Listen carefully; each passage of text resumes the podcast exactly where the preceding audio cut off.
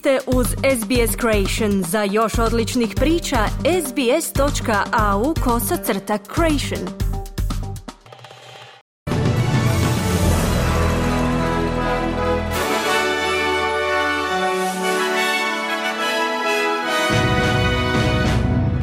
Danas u vijestima poslušajte. Nastavlja se prebrojavanje glasova nakon izbora za kongres u Sjedinjenim američkim državama. Republikanci i Trumpovi kandidati ostvaruju razočaravajuće rezultate. Rusija naređuje povlačenje svojih snaga iz ukrajinskog grada Hersona. Južno od otočja Fiji sinoć zabilježena tri potresa.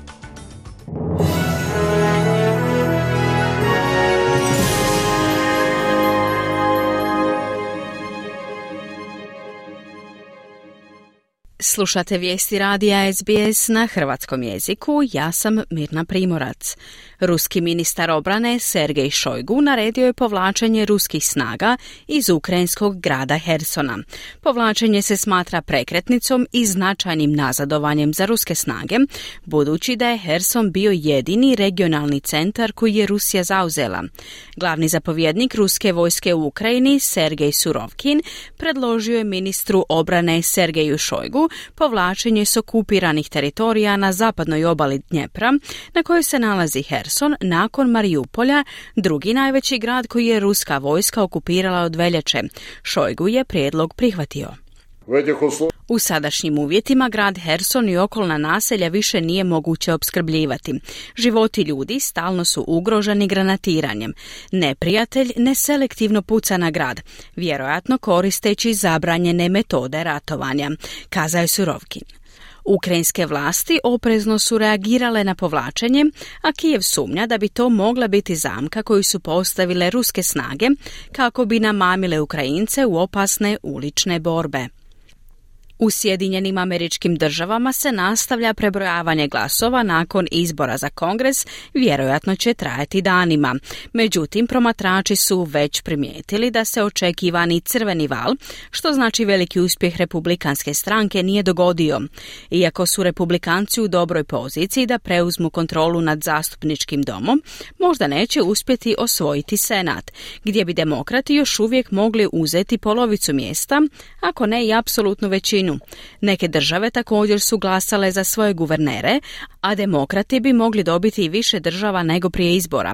Nathaniel Bertheid, profesor političkih znanosti na sveučilištu Kansas State, objašnjava dosadašnji ishod. We went in expecting a, a big night for Republicans, giving, uh, given the unpopularity of Biden, the fact that in midterm elections the, uh, the out party tends to do well. Uh, inflation, of course, is, is still pretty high and on a lot of voters' minds. And Očekivali smo veliku noć za republikance, uzimajući u obzir nepopularnost Bidena, činjenicu da na ovim izborima obično dobro prođe stranka koja nema predsjednika u Bijeloj kući. Inflacija je naravno još uvijek prilično visoka, a veliki veliki broj birača misli o tome i velika noć nije baš uspjela. Republikanci, posebno republikanci koje podržava Trump, nisu briljirali, kazao je Bethard koji također kaže da skromni dobici koji su ostvarili republikanci u odnosu na njihov očekivani uspjeh mogli bi potaknuti američkog predsjednika Joe Bidena da se ponovno kandidira za predsjednika 2024. godine. Napomenio je i da su Trumpovi kandidati jako loše prošli, za razliku od onih republikanaca koji su se distancirali od bivšeg predsjednika. Također je zabilježeno da je republikanski guverner Floride Ron DeSantis ponovno izabran s gotovo 20% glasova prednosti, što ga čini ozbiljnim kandidatom za republikansku nominaciju 2024. godine. S posebnom pozornošću prate se rezultati u državi Pensilvaniji kao primjeru političke situacije u zemlji. Demokratski kandidat John Fetterman osvojio je mjesto u Senatu protiv republikanca Mehmeta Oza. Gospodin Oz bio je popularni televizijski voditelj kojega je podržavao bivši predsjednik Donald Trump. Poražen je i Doug Mastriano, veliki zagovornik Donalda Trumpa, koji se natjecao za mjesta guvernera države. Ova dva poraza smatraju se primjerom kako su Trumpovi republikanci podbacili na izborima. To je u suprotnosti sa Georgiom, gdje je republikanski guverner Brian Kemp ponovno izabran, unatoč tome što je gospodin Kemp jedan od najogorčenijih protivnika Donalda Trumpa unutar republikanske stranke. Američki mediji izvijestili su da je savjetnik Donalda Trumpa rekao da je bivši predsjednik nakon objave prvih rezultata bio bijesan i vikao na sve oko sebe.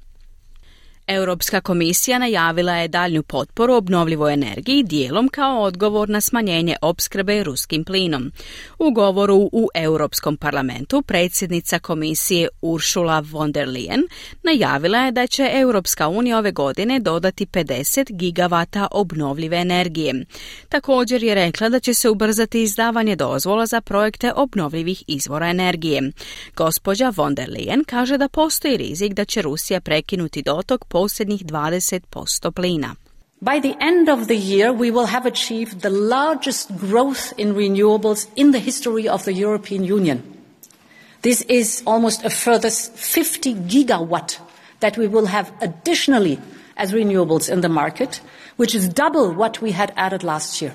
Do kraja godine ostvarit ćemo najveći rast obnovljivih izvora energije u povijesti Europske unije. To je gotovo dodatnih 50 gigavata koje ćemo imati kao obnovljive izvore energije na tržištu, što je dvostruko više od onoga što smo dodali prošle godine, kazala je von der Leyen. Europska unija još treba nadoknaditi do četvrtine svojih skladišnih kapaciteta plina, koji će nedostajati zbog rata u Ukrajini. Također se treba pozabaviti porastom troškova energije, budući da je većina država članica Europske unije bila za ograničenje cijena koje je komisija na kraju odbacila. Europski povjerenik za gospodarstvo također je najavio da će komisija odustati od mjera štednje i prilagoditi proračunska pravila za svaku državu. Njemačka vlada najavila je da će blokirati kinesko ulaganje u svoje poluvodičke proizvode.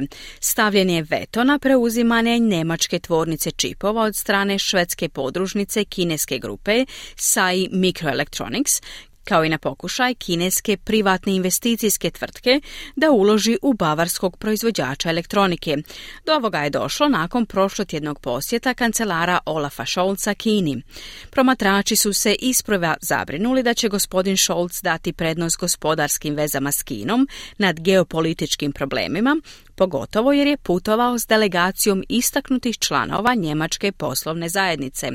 No kancelar je upozorio Kinu da ne koristi silu na Tajvanu i da se prisila na male europske države smatra napadom na cijelu Europsku uniju, prikriveno upućujući na postupanje Pekinga prema Litvi nakon što je produžio diplomatsku podršku Tajpeju. Daljni komentari došli su od ministra gospodarstva Roberta Habeka, koji je rekao da Kina zauzima namjeran strateški pristup, posebno u području poluvodiča i proizvodnje mikročipova, kako bi utjecala i na otkrivanje znanja i na kontrolu proizvodnje.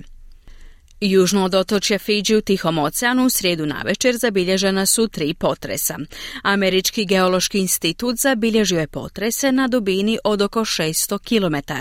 Seizmologija Fidžija objavila je priopćenje na društvenim mrežama u kojem stoji da nema opasnosti od tsunamija.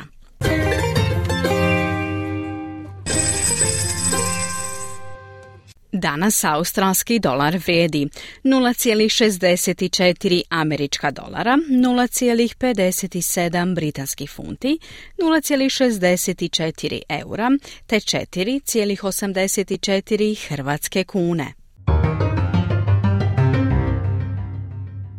Današnja vremenska prognoza za glavne gradove Australije. U Pertu se danas očekuje kišno vrijeme, te maksimalna dnevna temperatura do 22 stupnja Celzijusa. U Adelaidu umjereno oblačno i temperatura do 24 stupnja. U Melbourneu kiša i temperatura do 26 stupnjeva. U Hobartu mjestimično oblačno i temperatura do 27 stupnjeva. U Kamberi pretežno sunčano i temperatura do 23 stupnja. U Sidneju pretežno oblačno te maksimalna dnevna temperatura do 23 stupnja. U Brisbaneu pretežno sunčano i temperatura do 26 stupnjeva. I u Darwinu se danas očekuje kiša i moguće nevrijeme, te maksimalna dnevna temperatura do 33 stupnja Celzijusa. Slušali ste vijesti radija SBS. Za više vijesti posjetite internetsku stranicu SBS News.